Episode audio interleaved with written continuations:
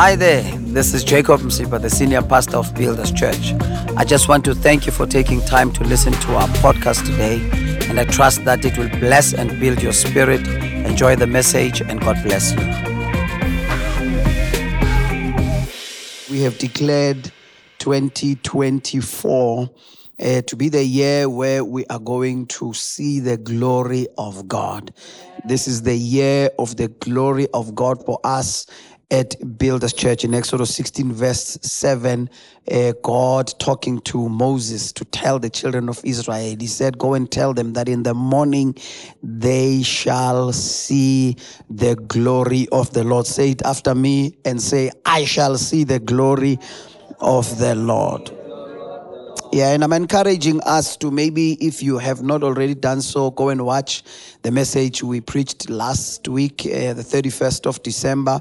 Um, any of the two, Benoni or Delmas, uh, maybe go to YouTube or what was that other thing, podcast, um, uh, so that we can catch up quickly. But as you know, um, how we go, I'm going to say quite a lot of things before I start preaching. So if you have your phone, your notepad, your notebook, your pen, just take it out and just note the following things that I am going to be noting uh, just to lay a foundation for what we are going to be talking about this morning. Amen. Uh, we, we, we, we, you and I, you and I uh, were not created by God for shame. We were not created by God for humility. We were not, I mean, I mean, to be humiliated. Let me put it like that. Amen.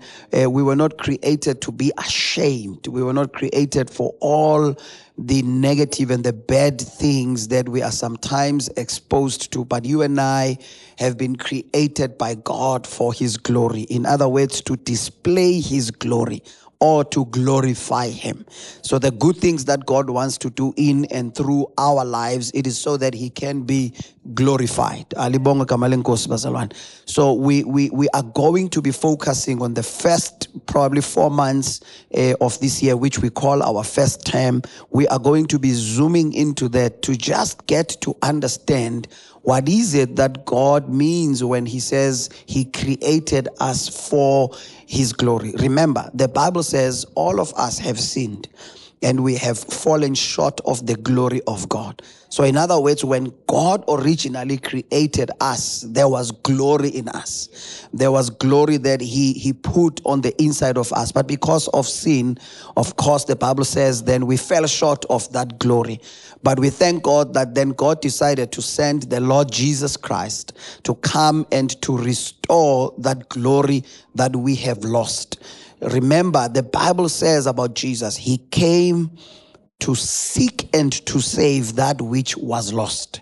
And what is it that we, we have lost? The glory of God is one of those things that we, we have lost. God wants us to display His glory in our families, to display His glory in our communities, in our workplaces, eh, in your calling, in your family, in whatever it is that is happening in your life. God wants His glory to shine forth through each and every one of us. And we, we don't want to just browse through it. We want to pause and say, God, well, what do you mean when you say you have created me for your glory? Why, why am I experiencing so much shame and, and so much disappointment in my life? Uh, in other words, we need to be revived in, in seeking the glory which we, we always had, but the enemy just threw things on us just to try and hide that glory that God has given each and every one of us. And that, that is what we are going to be focusing on. But in this month of January, we are going to kick things off with the theme See the Glory see the glory. I mean, we said uh, this is the year where we are declaring we shall see the glory of God. Amen. So, the instruction, first of all, is that we must see this glory and how we are going to approach it. It is going to be on the perspective of developing a vision for a glorious life and destiny. Developing a vision for a glorious life and destiny. You know, Bazalwane, we, we, now that we, we know that a, a sin has deprived us of the will of God for us to live glorious lives, we have got to align ourselves with that and say, I am going to do whatever it takes to position myself until the glory of God has been restored fully in my life. I want to live a glorious life like how God has created me for. And I want to reach that glorious destiny that He has set before me. Psalm 73 and verse 24 says the following You guide me with your counsel, leading me to a glorious destiny. So, for each and every one of us, there is a destiny, not just an ordinary destiny, but a glorious one. A glorious one, one that is filled with all of the plans that God has for us. And it is His desire for us to experience all of that. But our subject this morning, Bazo, you see how, how, how long I took to get to our subject this morning? So that's why I said note down those things. I'm not going to repeat them next week anyway, but I just wanted to lay the foundation so that you understand which perspective are we coming from. But our subject this morning, Bazalwane, is what do you see? What do you see? I'm going to ask you one more time to ask your neighbor, what do you see?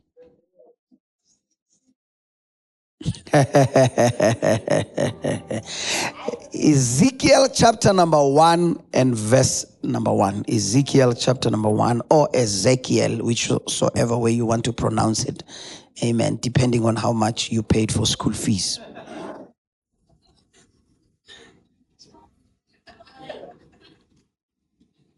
Yeah, you know yourselves, my people. Now it came to pass in the 30th year, in the fourth month, on the fifth day of the month, as I was among the captives, as I was among the captives by the river Chebar, that the heavens were opened, and I saw visions of God. And I saw visions of God.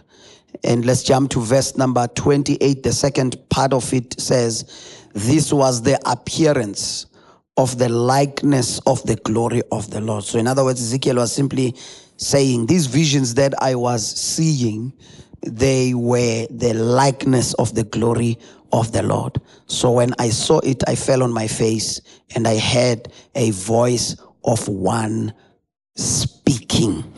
Father, we thank you for the reading of your word. We pray that you may speak to us this morning. We pray that, oh God, in the name of Jesus Christ, you may grant us the grace to hear you in the name of Jesus Christ and to understand your word this morning. We give you praise that, oh God, you will also grant us the grace to walk out of this place knowing what is it that we are supposed to go and do. And you are going to grant us the grace, oh God, to apply it in our lives so that it can yield the desired results. We give you praise and we thank you, Father, in Jesus' name. Amen and amen. The glory of God speaks mainly about radiance. In other words, light that God emits from Himself, the light that He shines over our lives, over everything that is directly connected to Him as God.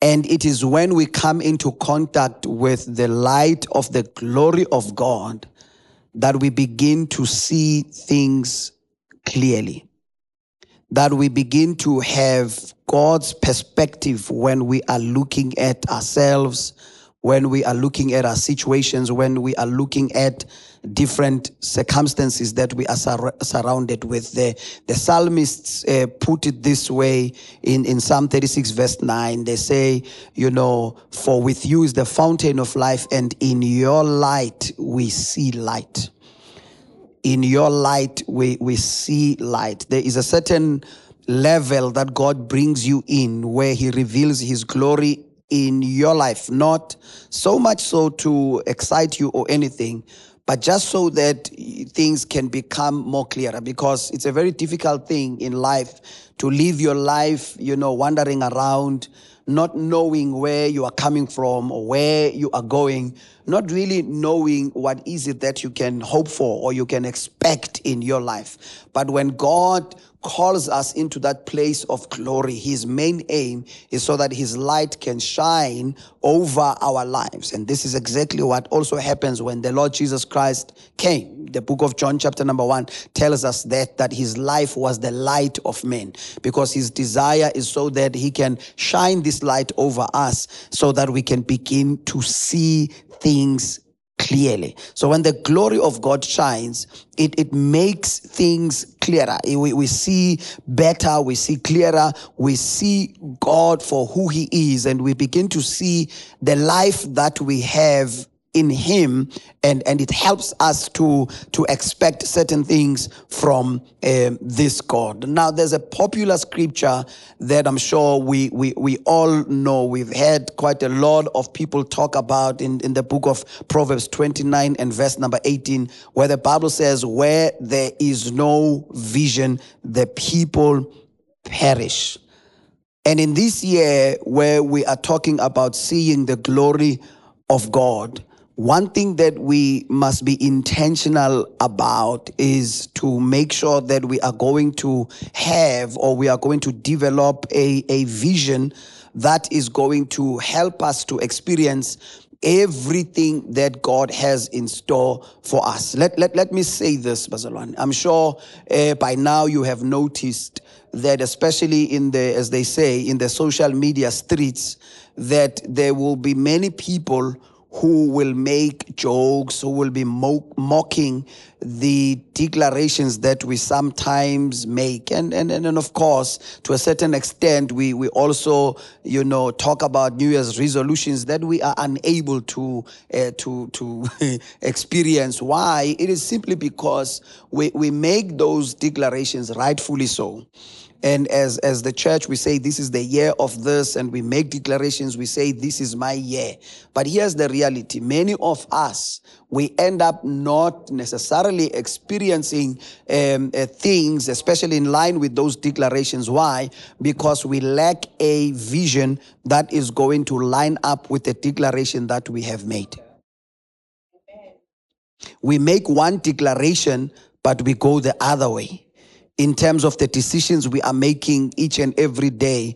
We are not becoming intentional uh, with developing a vision really that is going to talk to whatever it is that you have declared in your life so that even God himself can find it easy to work things in your life so that by the end of this year you can look back and say indeed I have seen the glory of God. So one thing that we are supposed to do for ourselves this year, we we want to enter into this year with a clear vision. Not just a vision, but a clear vision. We, we have got to be clear in our heads. We have got to be sober minded, not know, uh, not uh, just simply freestyling and just taking one day as it comes and just to see where things will take us. How many of you have heard uh, people say that statement, and how many of us have actually said, I will see where things take me? And, and if you live your life like that, life will take you anyway.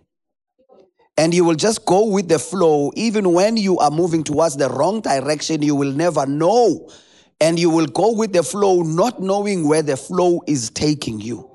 So God is very intentional. This is the reason why Proverbs says, where there is no vision, people perish.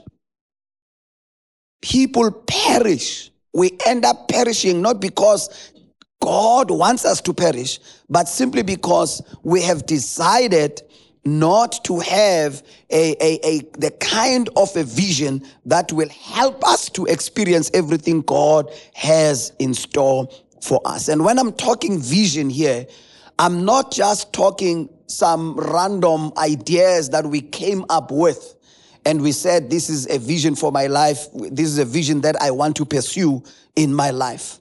But I am talking about a, let me call it a supernatural vision that has been revealed by God.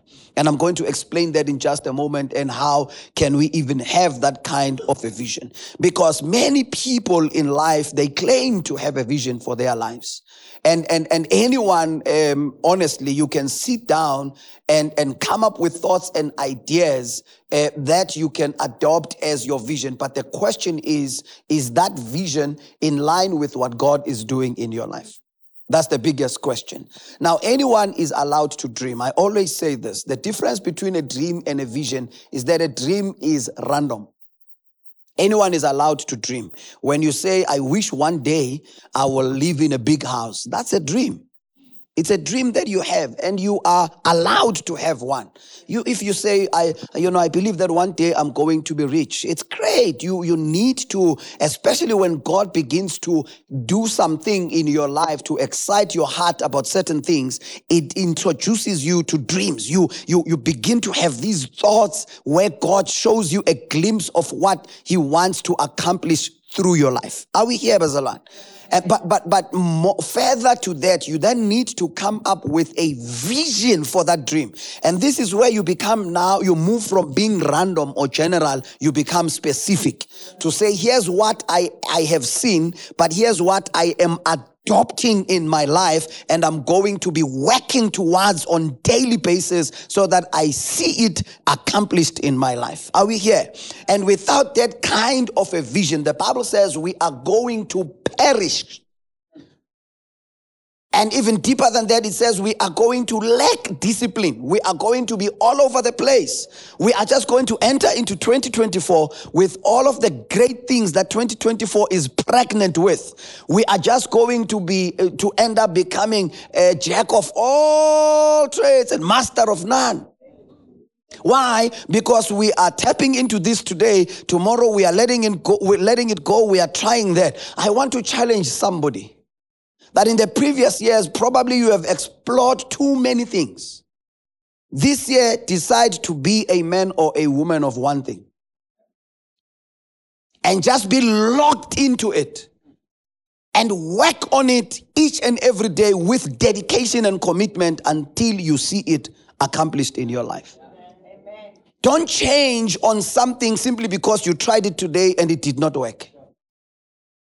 Because if you are going to be trying everything, every month you are trying a new thing. Let me tell you, by the end of this year, you would have tried 12 things, but you, you would have succeeded in none of them.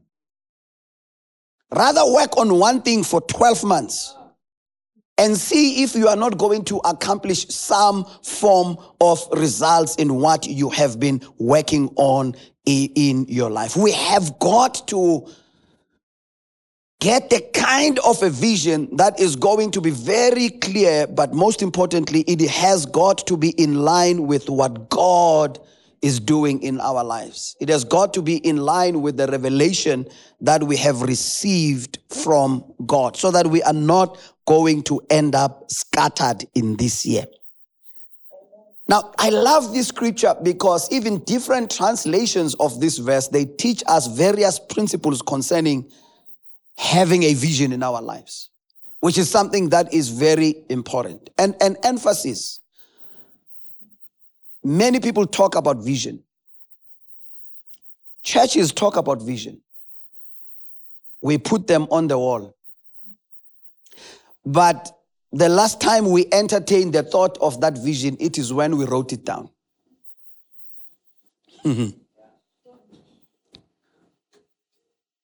I always say to people, and, and, and, and let me, I'm sorry, I'm going to make an example with government departments. You walk in a building, you see a banner that's written, Our Vision.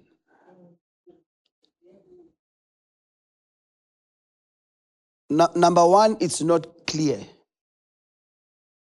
It's someone's thesis from somewhere and it's a long sentence that does not make sense, you get lost while you are reading it. As you are reading it, it does not even allow you to see what the person is trying to say, right?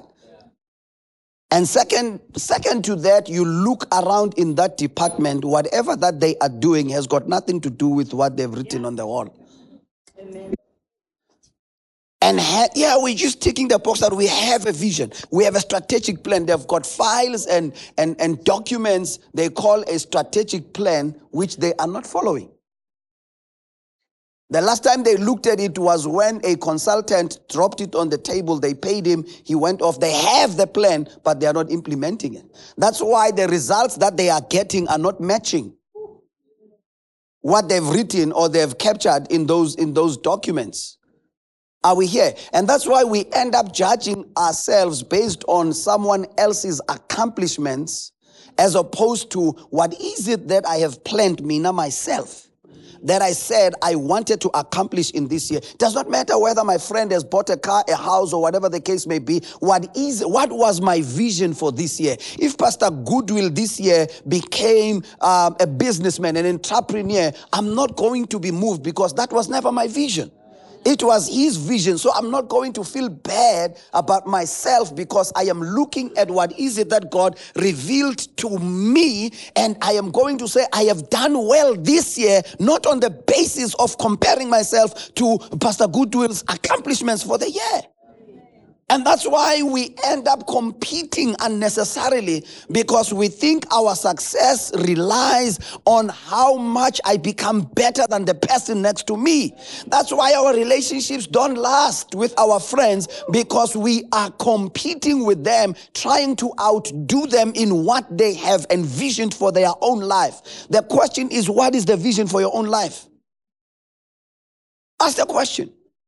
What is it that God has revealed to you that you are going to spend 20 because God, the Bible says, time and chance has been given to all. Do you know what's the common ground for all of us? We all have 12 months this year. Whether I am rich, poor, black, white, short, tall, skinny, fat, or whatever, all of us, the common thing is that we all have 12 months this year. We all have 24 hours in a day. We all have seven days in a week. We, we all we all have got time and chance. All of us, it has been granted. The Bible says the race is not for the swift. The battle is not for the strong, but time and chance has been given to all of us. All of us.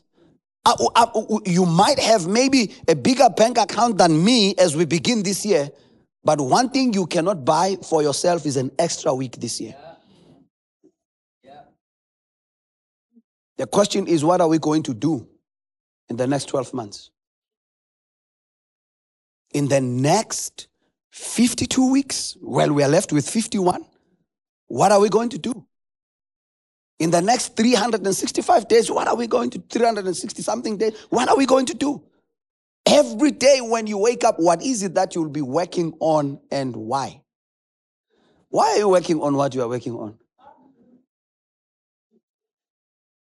What are you trying to achieve? What are you trying to prove? Who are you competing against? As you are running that race, is it your race?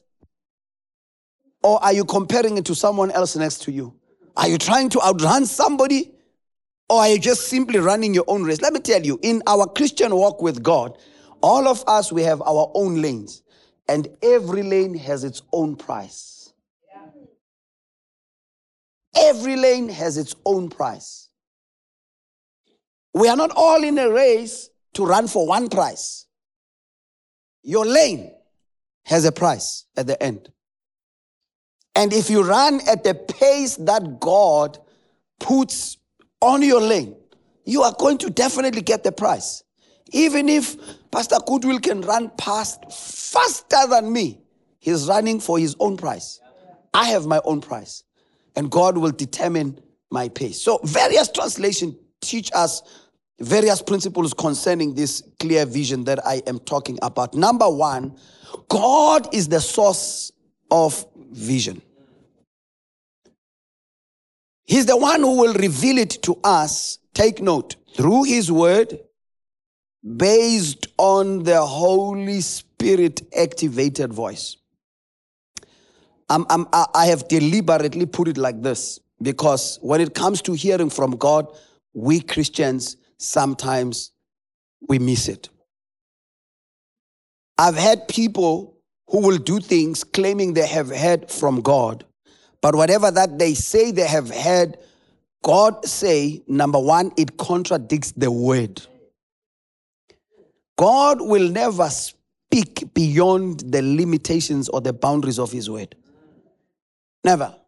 As a matter of fact, I always say this everything that God eh, wants to say to, to us, he has already said it in his word. That's why the Bible puts it this way that in the times past, God spoke to us through his prophets, and, and now he speaks to us through his son. Who is his son? His word.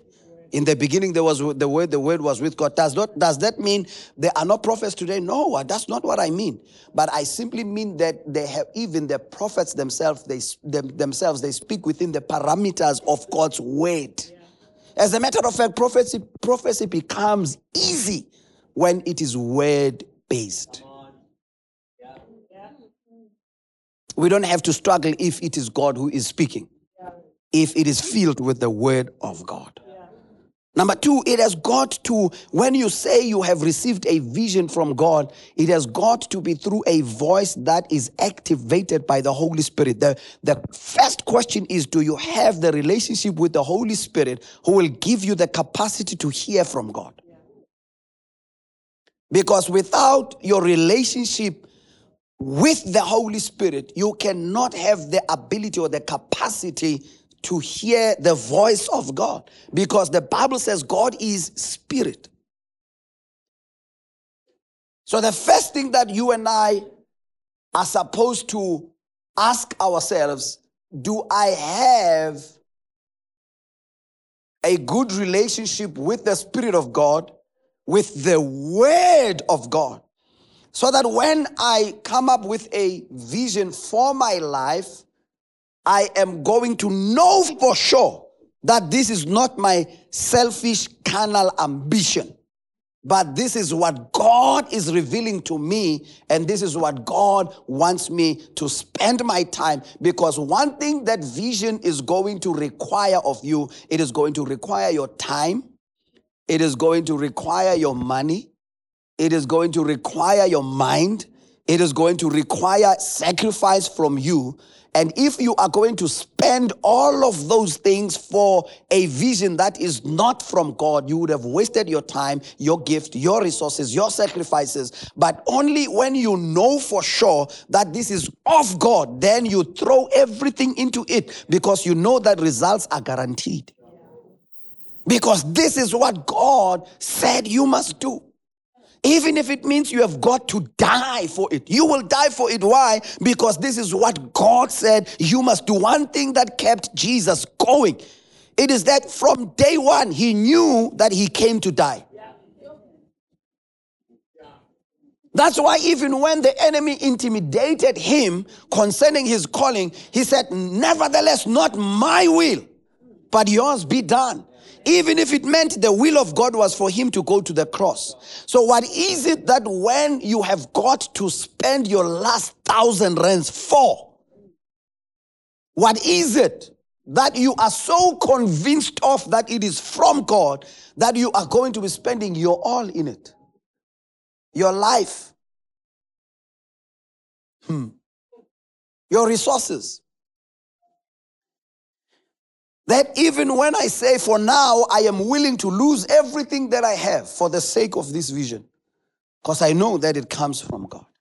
Listen to what the easy English translation, how it puts it. It says, if people do not hear God's message, there is no law to control them. You see, that's why I said if there's no vision, then you lack discipline. You are all over the place. There's nothing because vision is there to control you, to create boundaries for you, to say you you you are meant to run in this lane. You are meant to go this way. You are meant to do this and not that. That even though other people are do certain things and they are good and they are producing results. Have you ever seen, let me put it even this way.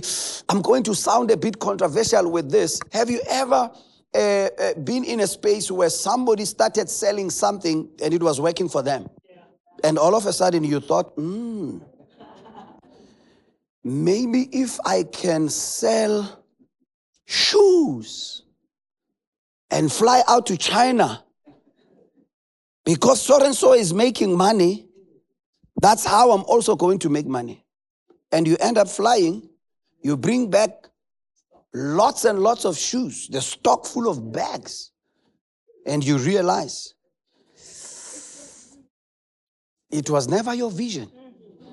Because number one, you don't like selling.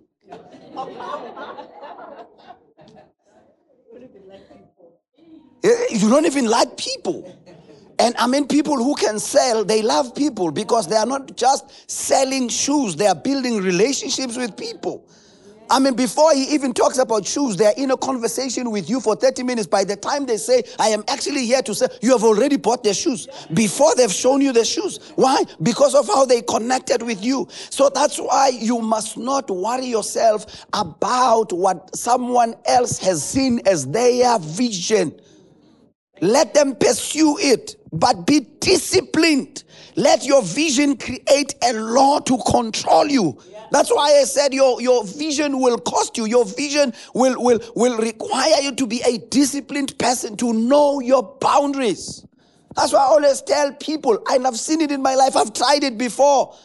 And until I accepted and I said, I, am not a businessman, I'm not an entrepreneur, I am a pastor. I'm called to build a church, I'm called to lead churches. That's all I'm going to do. I'm not going to frustrate myself with any other thing. I've got friends who are doing well in various things, but I said to myself and I said to God, I am done trying to, to, to fast track the process that God wants to take me through because I'm seeing someone else prospering in what they, and I don't know what is it that God has been doing doing in their lives to prepare them? What processes did he take them through for them to be yielding those kind of results? And it's witchcraft.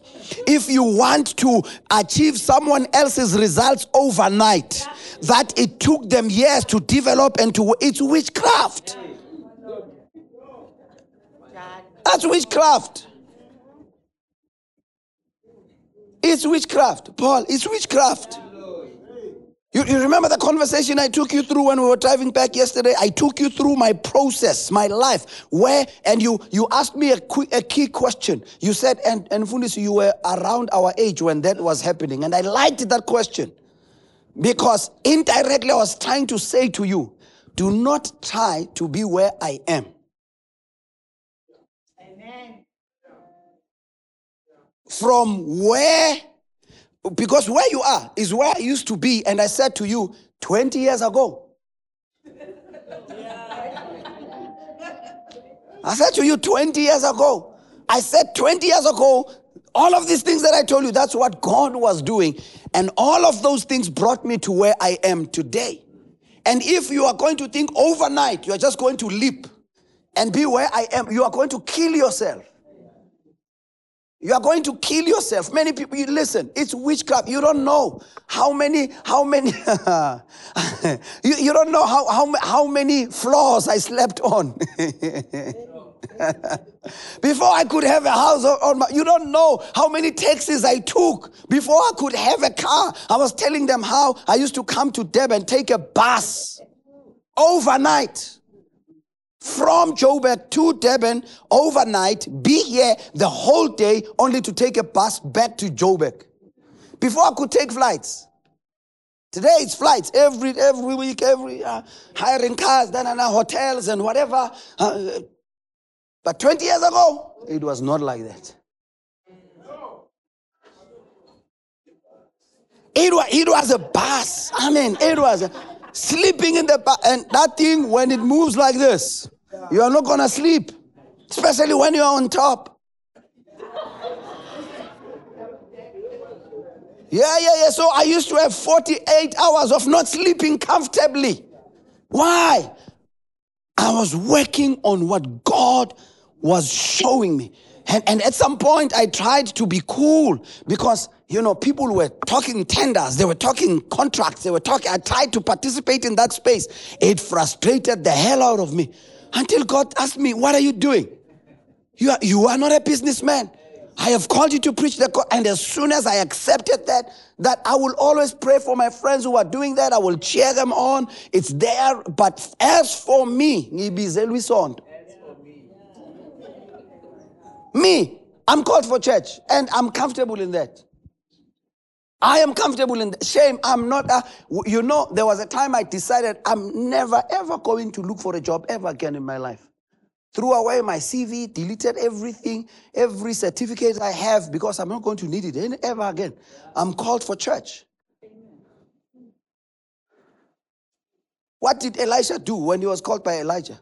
He bent everything to say, as a sign, that I'm not returning to, my, to that life ever again. And when people see us today, they think it happened overnight. That's witchcraft. That's why other people will rob people, will they will do certain because they're trying to get to some place of success without the process. Be comfortable.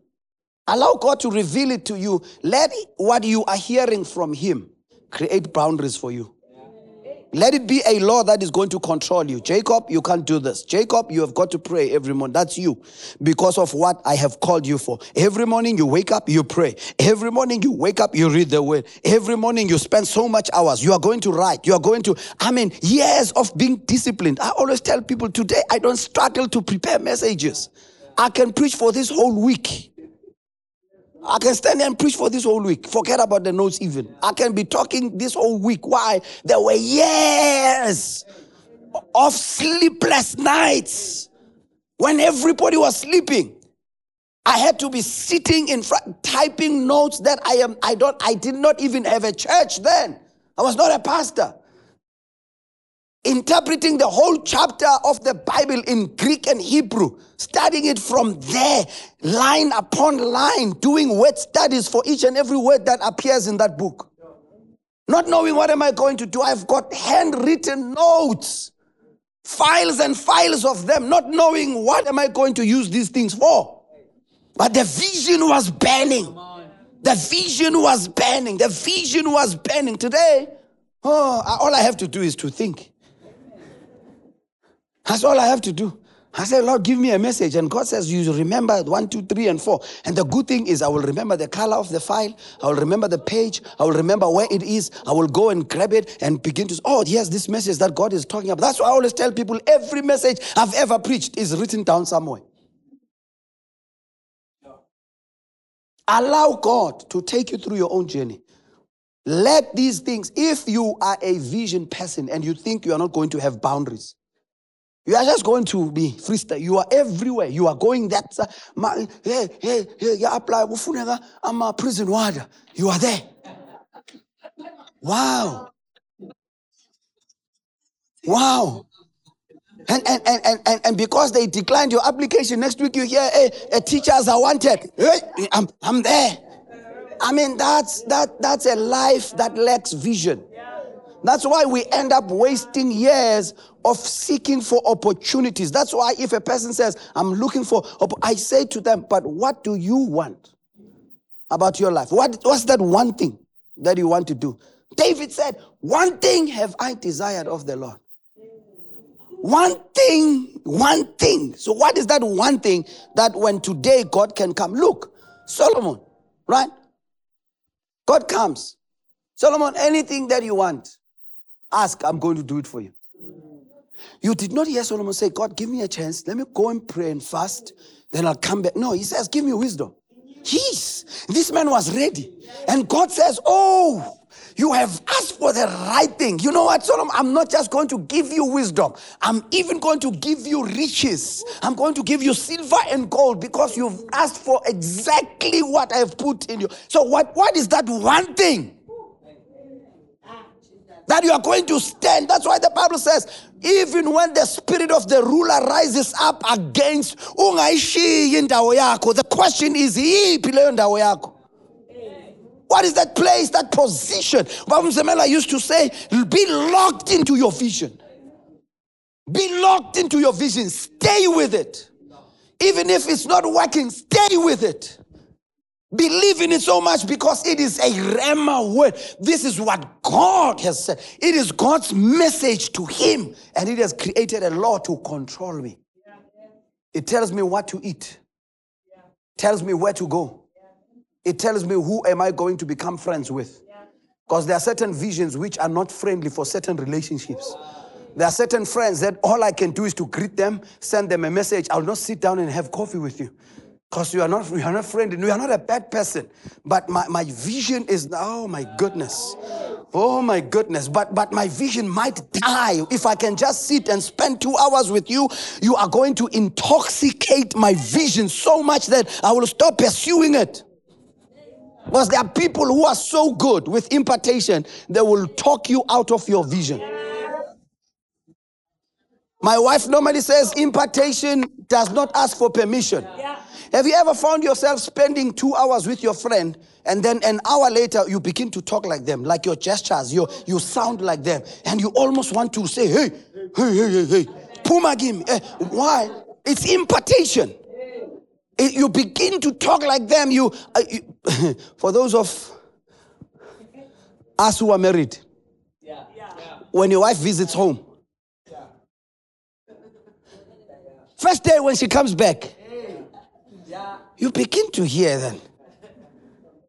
This is not my wife talking. she, this is this is this is her sister speaking. this definitely not my wife. definitely not my wife. What happened? Impartation.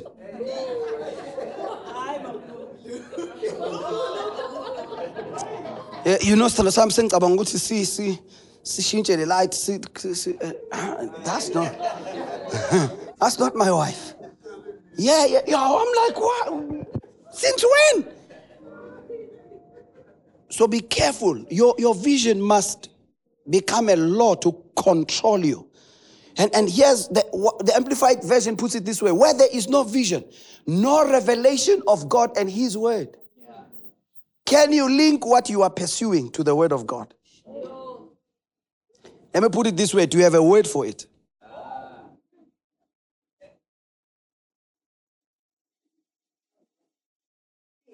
Yeah, you are saying to me, yeah, but Mfundis, it's business. So, yeah, but do you have a word for it? What's the scripture that God revealed to you when you started that business? Because that's the key to your prosperity of how that business is going to prosper. What did God? That's your mandate. Yeah.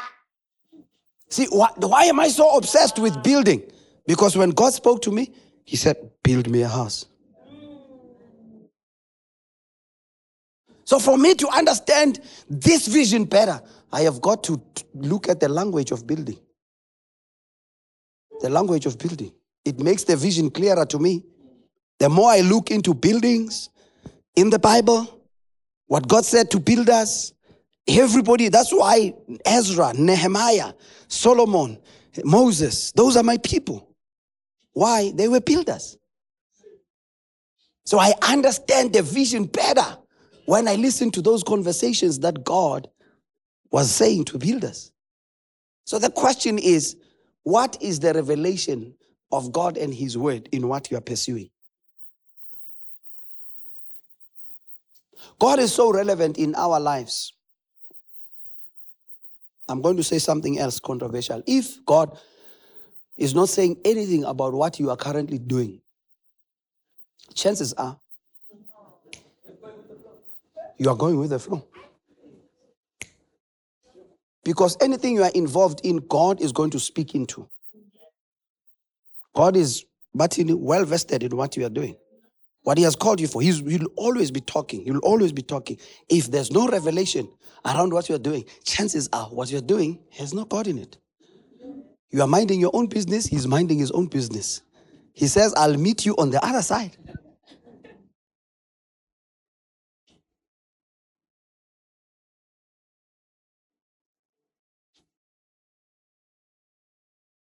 I'm from this man. I'm called for business. Okay, you're called for business. What is it that God said to you about your business? What is it that he is currently saying about your business?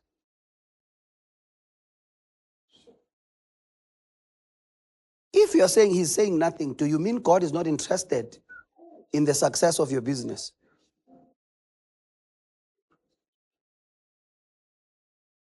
That can't be true. That can't be true.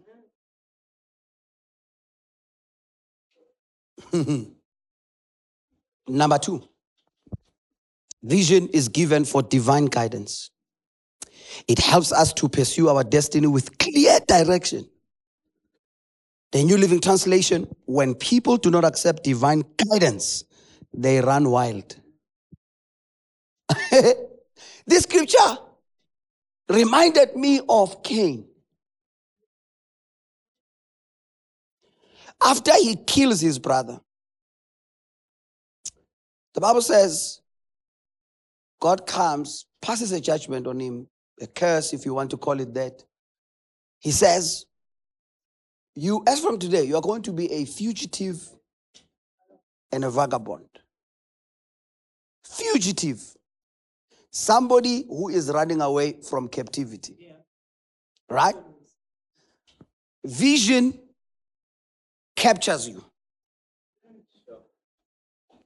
When you are running away from it, you are regarded as a fugitive. But at that point, it was God who was saying, Because you did not operate in your calling now, it's me who's going to cause you to be a fugitive.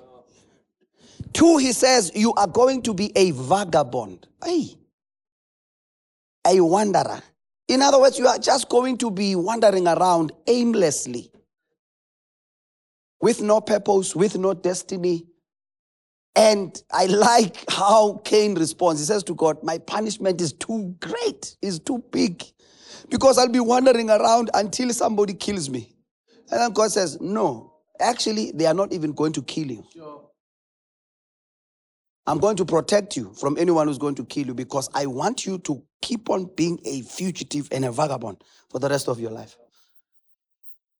And, and in this year, you don't want to continue in this year being a vagabond, just wandering around. Just you are spread all over the place. You, you can't be located. Even when God wants to deal with you, He can't locate you. Because you're in every place, you are everywhere. The question is, that's why when God put Adam in the in the in the Garden of Eden, the Bible says they were in the east, towards the east of the of the garden, right? And God asks him, Where are you? If God was not concerned about Adam's location, he was going to find him anywhere, anyway. But he was trying to say, Man, you have moved from where I have put you. Where, when I deal with you, I'm supposed to find you. Why have you moved? Where are you? So vision becomes your divine guidance. It guides your life. You, you make decisions based on here's what God has said to me. One thing I know for sure in my life that I will never move to Cape Town.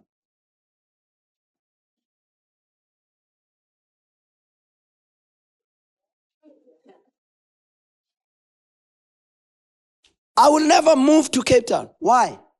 Vision.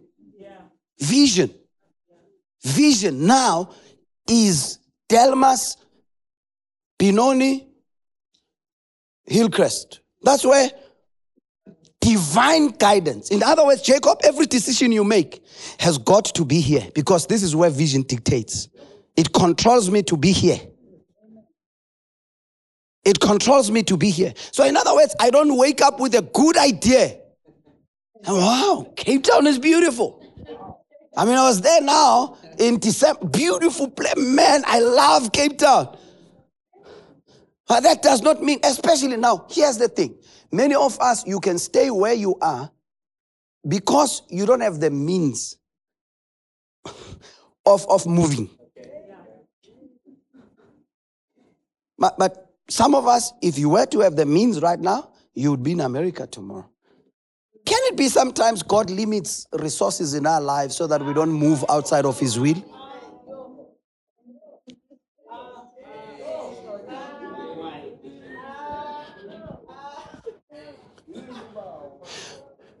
Can it be that God is just simply waiting for you to be settled in your calling and vision first before He can give you resources that will make you run wild? It says when people do not accept divine guidance, what do they do? They run wild. They, today they are there, today they are tomorrow there. Uh, have you ever seen somebody that when they did not have a car, they used to stay at home. They used to be always on time. But as soon as they bought a car, oh Lord, you, you, you, when you woke up, they were in Johannesburg. Late in the afternoon, you call them, all of a sudden they are in Durban. What happened? What business do you have? It's because I have the means to go there.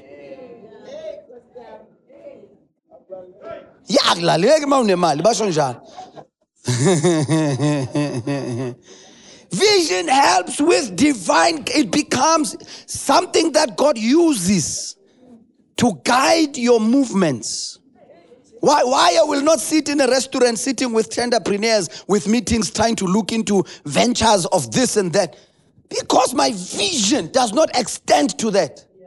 If somebody says, eh, Manje, you know, I have this idea, we can make money or whatever, divine guidance from vision says, man, I know somebody that you can talk to.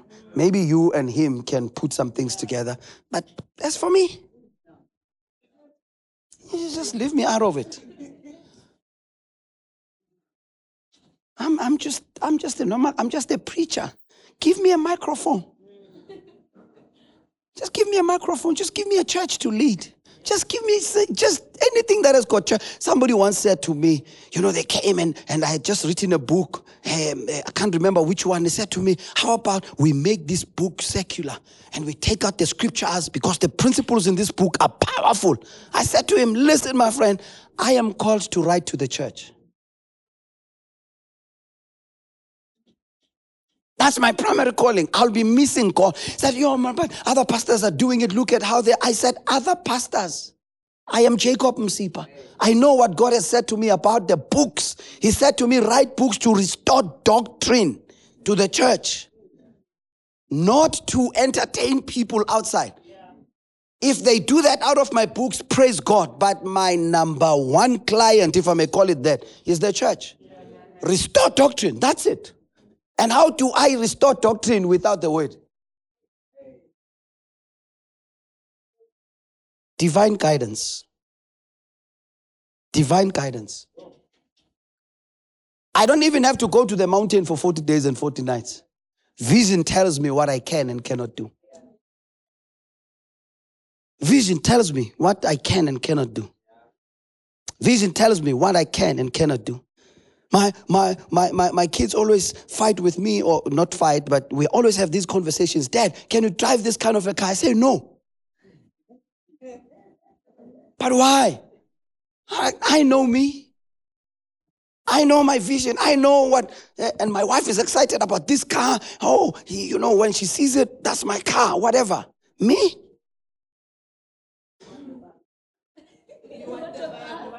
I want my bus. Give me my Caravelle anytime. I'm good. Me, Bentley. Me, Bentley. Me, Aston Martin. No, that's not me. Lambo, Lamborghini. I love it for you, Paul. It looks good on you. Me, Lambo, I'll never drive that.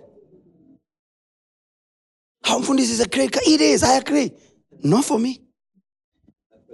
Not for the vision. Even if I can afford. Even if I can afford to have a Lambo, I will never buy it. Never.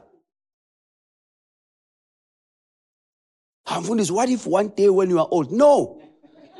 Uh, it will still be me.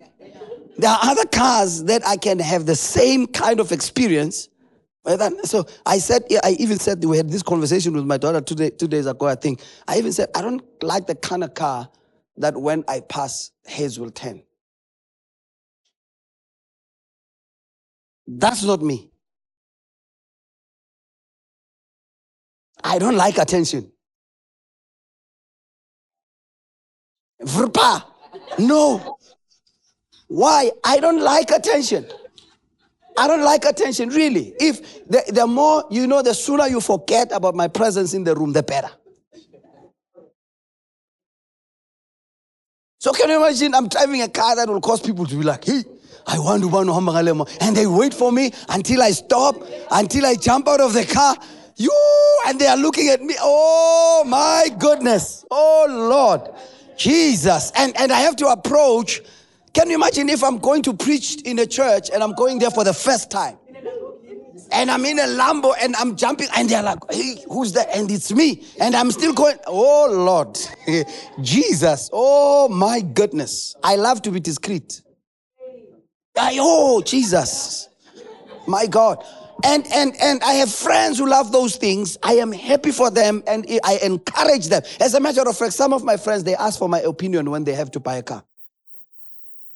And I tell them, my friend, this kind of a car will look good on you. And I'm setting them up because I won't drive there. So I love it for them. So that I can I can just go with them. I'm like, oh wow, hey. And so that I, am always on the path. If if they let me drive the car, when we stop and people are looking at me, I'm like, it's his car. It's his car, not mine. It's his car. Number three, let me close. Vision is prophetic. Even though it speaks now, but it is for the future. It will, it will edify you now. It will comfort you now. When you feel discouraged, you go back to the vision. And that's why Habakkuk says, even though it delays, but it will speak. In other words, vision will speak to you. Vision will tell you, Jacob, it's not a time to give up. When I'm discouraged and I'm looking like as if, you know, this thing is not going to work at any point in time, vision will keep on telling me, keep going. Oh, keep going, keep going. If, if I'm frustrated by anything that is not working out, vision will say, look at me when I am perfect. Look at me when we are in the future. You and I, we are still going to do great things together. Vision will comfort me. Vision will edify me. Vision is prophetic in its nature. It will speak speak. Vision will allow you to have something to go to when you are down. When you are discouraged, because when you read those words again, you're like, oh wow, I had forgotten about what we, we were promised, you know. Because when you are in the presence of God and when God is speaking to you, it gets exciting. As a matter of fact, you think it's going to be fulfilled tomorrow. But then it delays. But when you are frustrated, you go back to it. And it is definitely going to speak to you. It has to be a prophetic vision. Vision is not man centered, it is directly connected to what God is doing in your life in your family, in your calling. I've already said quite a lot around that. If people can't see what God is doing in the message translation, they stumble all over themselves.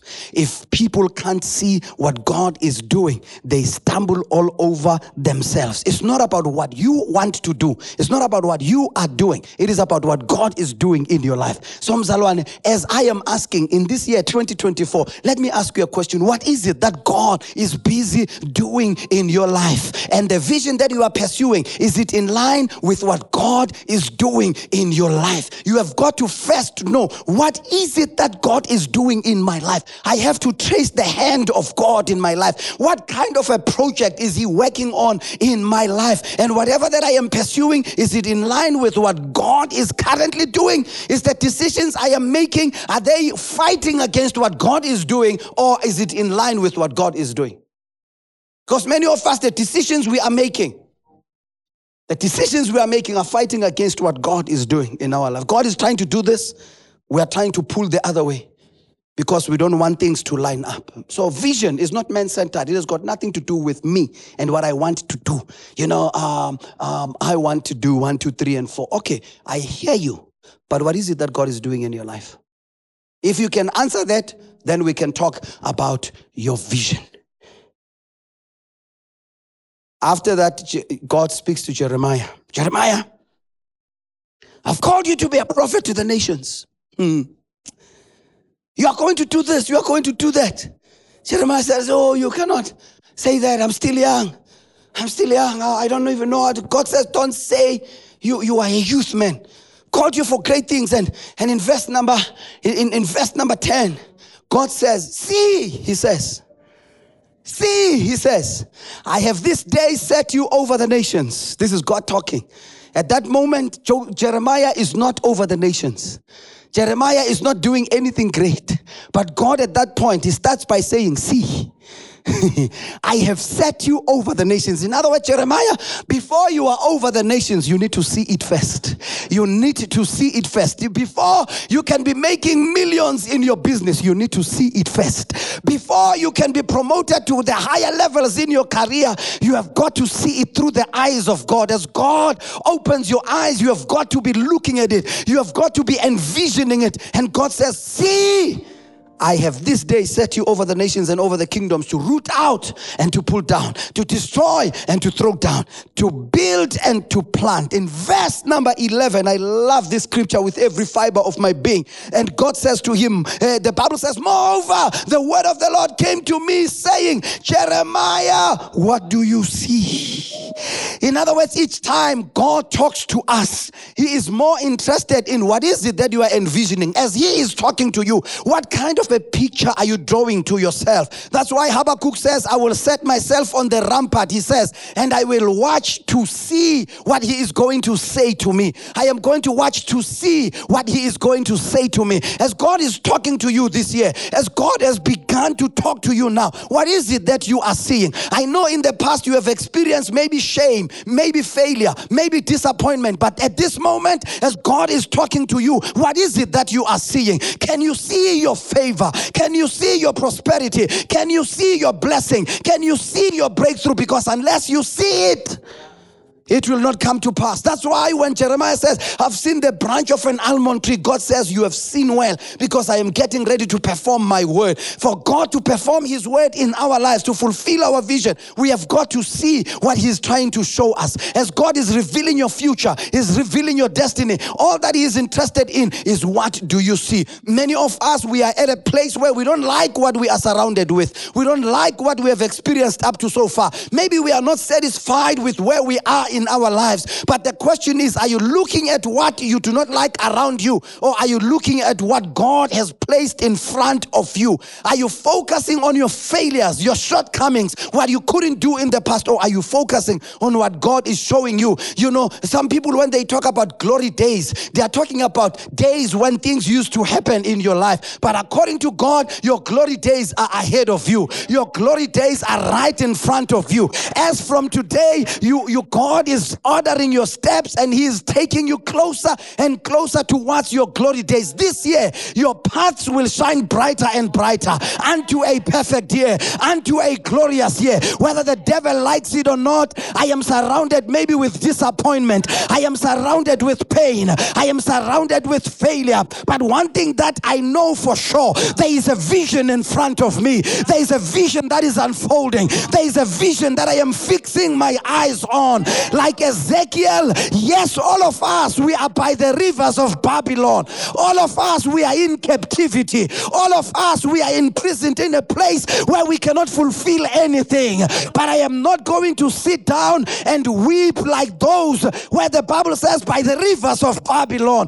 There we sat down and there we wept when we remembered Zion. But like Ezekiel, who was next to the same river, the Bible says he focused on the heavens and the heavens were opened over his life and he saw the visions of God. The question is, what is it that you are seeing? Are you seeing your small vision last year? Are you seeing your small accomplishments last year? And are you comparing them to what God wants to do in your life? Tell yourself that as I'm entering into 2024, I am focusing on the visions of God. Vision for my life. I am going to focus. Maybe I am going to be a stranger to some of the people. Tell them, send them a text message. No no, no, bad feelings. I have nothing against you. I am looking at the visions of God. That the vision for my life currently is, is just separating me. It is putting me in a different place. This year in 2024, see the glory that is ahead of you. See the vision that God is revealing before your eyes. Tell yourself, God, show me the vision concerning my marriage.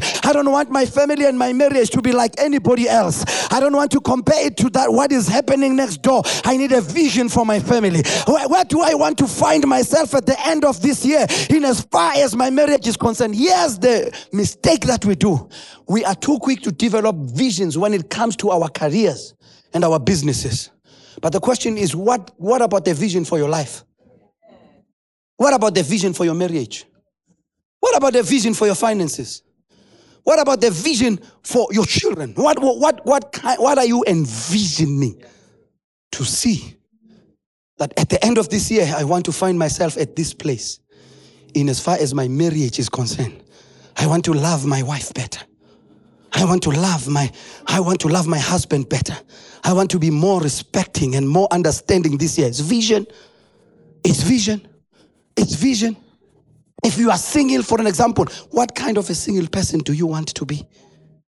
How do you want to carry yourself? Or are you just aimless? You are taking anything that, that comes. When somebody interesting shows up, you don't consider the vision. You just say, He's good looking, He's cute, and, and I'm single. And they are single. And, and they are available, and I'm available. Why, why don't we start dating? The question is, what's the vision? Let's see where it takes us, they say. But the question is, what's the vision? What's the vision? What, what kind of a person, what kind of a man is compatible to what God is doing in your life? Because the devil knows how to send somebody whose assignment is to kill what God is doing in your life. God, the devil is able to send somebody that whose assignment is to come and sabotage what God. Sometimes the devil will not send you demons, but sometimes the devil will send you a Christian brother who's just not committed as you are, who is not praying as you are, who is not generous as you are, who is not committed. All that they are assigned to do is to come and pour water on the fire that has already started burning. At the beginning of the year, you were desiring God more, you were desiring the presence of God. Your vision was, I want to pray more, I want to get closer to God. And the devil will be saying to the demons, Did you hear? Did you hear? He wants to get closer to God, and all that they have to do is to send a carnal Christian to be your friend this year. The one that when you are planning to go to church on Sunday, they plan to take you out to an expensive restaurant that you've never been. Yes, you are sitting having uh, early lunch, brunch, a signature,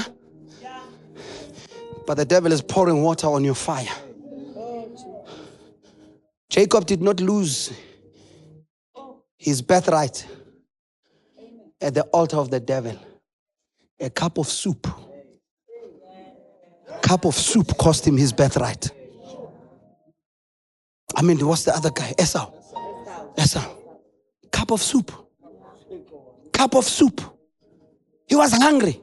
Check your appetite this year. What are you hungry for? What are you so desperate for? What, what, what is it that you are so desperate for that if the devil can offer it to you, you wouldn't think twice. Let's stand on our feet, please. What do you see? What do you see? Lord, I want to see the visions. I want to be about your visions for my life, for my family, for my calling for the assignment that you have for my life. I want to be about the calling, oh God, that you have for my life. I want to be about that. I, I want to be about cultivating just the soil and the ground of what you have called before. I want to take things to the next level. And it is my prayer as your servant over these, your people. Open their eyes. Let them see the visions of God. Let them see what you are busy doing so that we cannot work against what you are doing, so that we cannot fight it off, so that we cannot sabotage it, so that we cannot delay it. Help us, oh God, in the name of Jesus, to know that this is what you have created us for. Help us not to have excuses like Jeremiah, who said he was too young, he couldn't speak. Moses, oh God, said the same thing. Found excuses when you called them.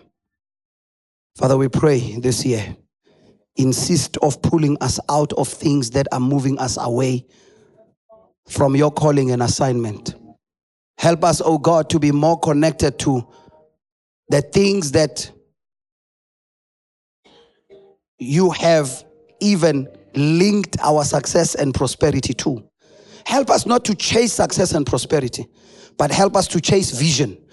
For we know that when we chase the vision that you have set, success and prosperity will follow us. For you said in your word, if we seek first your kingdom, all else will be added unto us.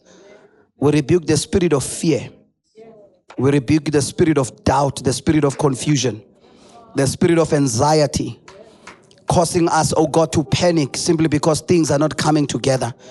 This year, we want to trust you more. We want to just depend on you more with what you are doing in our lives. Lord, help us not to be afraid of the process. Protect us from people who are well spoken, people who are also the so called Christians who will talk us out of the calling and the assignment and the vision because it seems like they have better plans for our lives. And it is you who said, You have got good plans for us. Plans to prosper us, to give us a future and a hope and an expected end. Help us to see that, Lord. That even though things are not working out today, but we know that one thing is for sure you have got good plans for us. You have got good plans for us. And we commit this year into your hands. We say, Father, even as you open our eyes, we are going back to our vision boards and we are going to locate your voice. And even if it means changing certain things, oh God, that were never yours from the first place. Because Habakkuk said, I will watch to see what he will say to me and what I will do when I am corrected. Therefore, Father, visions that we came up with that are, were no longer yours, they were not from you, we started pursuing them. Father, grant us the grace that as you correct us, we will respond accordingly. Jesus said, Doing your will was his food, was his provision. And that's us this year. We want to do your will so that provision will come. Father, we thank you we bless you for the grace to end relationships that are not good, for the vision that you have imparted in us. No matter how far deep they have gone. Some of us, maybe we've been seeing promises of marriage in the process. But Lord, if you speak to us, correcting us, we will obey. Because that relationship is not worth the vision that you have given to us. We thank you. We honor you. We honor you with our lives, all to the glory of your name. We want to glorify you through our lives, through the decisions we make, all to the glory of your name. Just take 30 seconds right now and begin to pray. Right in this atmosphere, under this anointing. Shando resite lebesco plagro ketole vrate salemande. Manzo di baletaro de besque baro de balkeno de sojeze de belotero do boye plagre katore daye. Menzendile mescom bracole braco pele vrete zije de belkene der keli da roke zale brate. Zade baloteri di biku plagro ke faro de bel keri di bizushe zede belke. Menze de bele tere de bel keri di biku plagro ke palo vrede beseje zide belka. Manze de bele tere de bel kendira do bel caro de basse jeze de bele tere de beyanda. Manzo de calpana farbelate ridi biku brake pale vrado bele tere dele braco paradala. Manze de bele teri di biku plagre capare de bel keri di biato zete bele dere de. Manze de bele tere de bel kene de berkeli baro de fal parada baske plagre caparo de ya. Zade balo tere de bel keri di fisa jose de bele kedere de beatore de beata. Manze de bele tere de bel keni mando rendele beko plagre katore de bel keri di biata. Manzendelebe complagre caparo de berkeli teri di biabro capara vatere de beya. Manzendelebe combraque talo dereki dise jize de belkere de beyata. Father, we give you praise, Lord. We thank you, Lord. We bless your name, Master. In the name of Jesus, not our will, but yours be done. Not our will, but yours be done. Not our will, but yours be done. Not our will, but yours be done, oh God. Not our vision, but your vision. Not our assignments, but your assignments, oh God. Not our callings, but your calling, oh God. In the name of Jesus Christ, oh Father, rekasote kaluda, zalebaro de beleke de beyatore de beze plagre katore de beyata, replagre katore de beske. Let everything that needs to fall off begin to fall off, oh God, so that you can be glorified, oh God, through our lives. In the name of Jesus Christ, oh God. Rekapalo de ruka sale batere de bercole taro de baye. Zedebele tergila torre de bel keri di biata. Zalebraco paro de velbere de besco plagado que torre da. Zelebraco pero de ferbere de yasa jese de berkere de yata. Thank you, Jesus. We thank you, Jesus. We thank you, Father. We thank you, Jesus. We thank you, Lord. We want to see your glory. We want to see the visions of God, the visions of your glory. In the name of Jesus Christ. Thank you, Father. Thank you once again for listening to the message today. We trust that you were blessed by it. Please do subscribe to our podcast to receive new messages every week. Thank you very much and keep on building.